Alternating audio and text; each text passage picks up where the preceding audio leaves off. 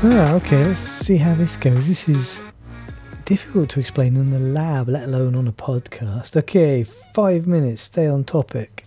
Um, Trendelenburg gait. Uh, why so specific? Well, gait is complicated. Uh, so, from an anatomist's perspective, it helps me teach and demonstrate part of normal gait if I talk about abnormal gait. Clinically, it does happen, so it's good to understand the anatomy. Uh, and we're talking about uh, a couple of muscles here gluteus medius and minimus. Right.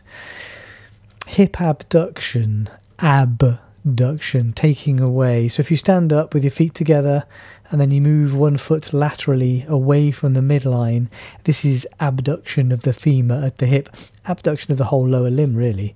Um, abduction of the femur at the hip is caused by gluteus medius and gluteus minimus. There are three gluteal muscles.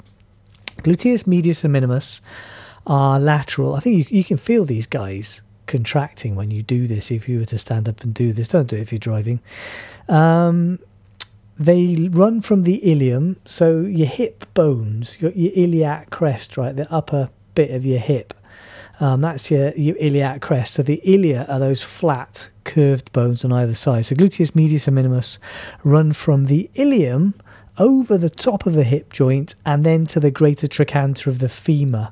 That's a that's a bit of bone on the femur sticking out laterally.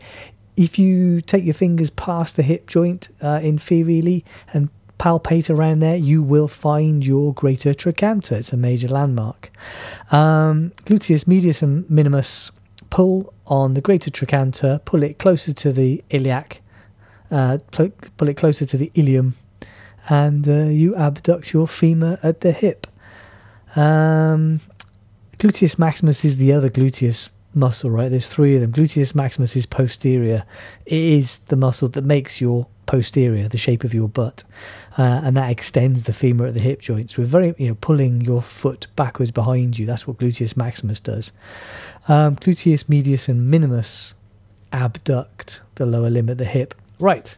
Why do we care about this so much? Well, um, do we do a lot of hip abduction? No.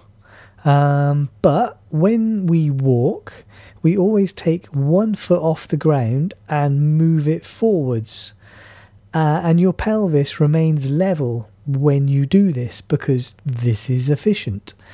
And it's gluteus medius and minimus that pull on the ilium and the greater trochanter on the side that is still attached to the ground by the foot that's still still on the ground when you take the other foot off the ground.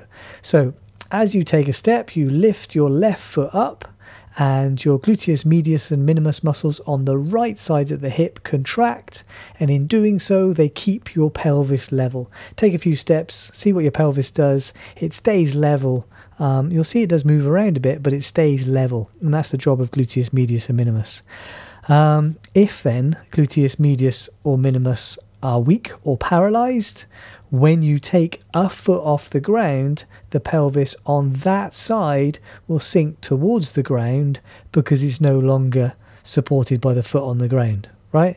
All right, just to be clear, let's do all that again. Uh, and particularly, gluteus medius and minimus are most commonly weak only on one side. So it's the side opposite to the weakness that will sink towards the ground when that foot is taken off the ground. It's the muscles on the side still planted to the ground that can keep the pelvis horizontal. So you've got a weakness on the right side, you lift your left foot up, your left pelvis sinks towards the ground because the weakness is on the right side. So this gives a gait change. When you take your foot off the ground, the whole lower limb sinks towards the ground, uh, and a person is going to find, going to need to find a way of swinging that foot through without it dragging on the ground. So they might lean the torso to the opposite side or swing the foot out to the side to get it through. If both sides are affected, this will give a, a waddling gait. Now the nerve nerve that innervates gluteus medius and minimus is the superior gluteal nerve. It comes from the sacral plexus inside the pelvis from L4, L5, and S1 spinal nerve roots. It runs posteriorly through the greater sciatic foramen, superior to the piriformis muscle. That's what puts it into the, the gluteal region.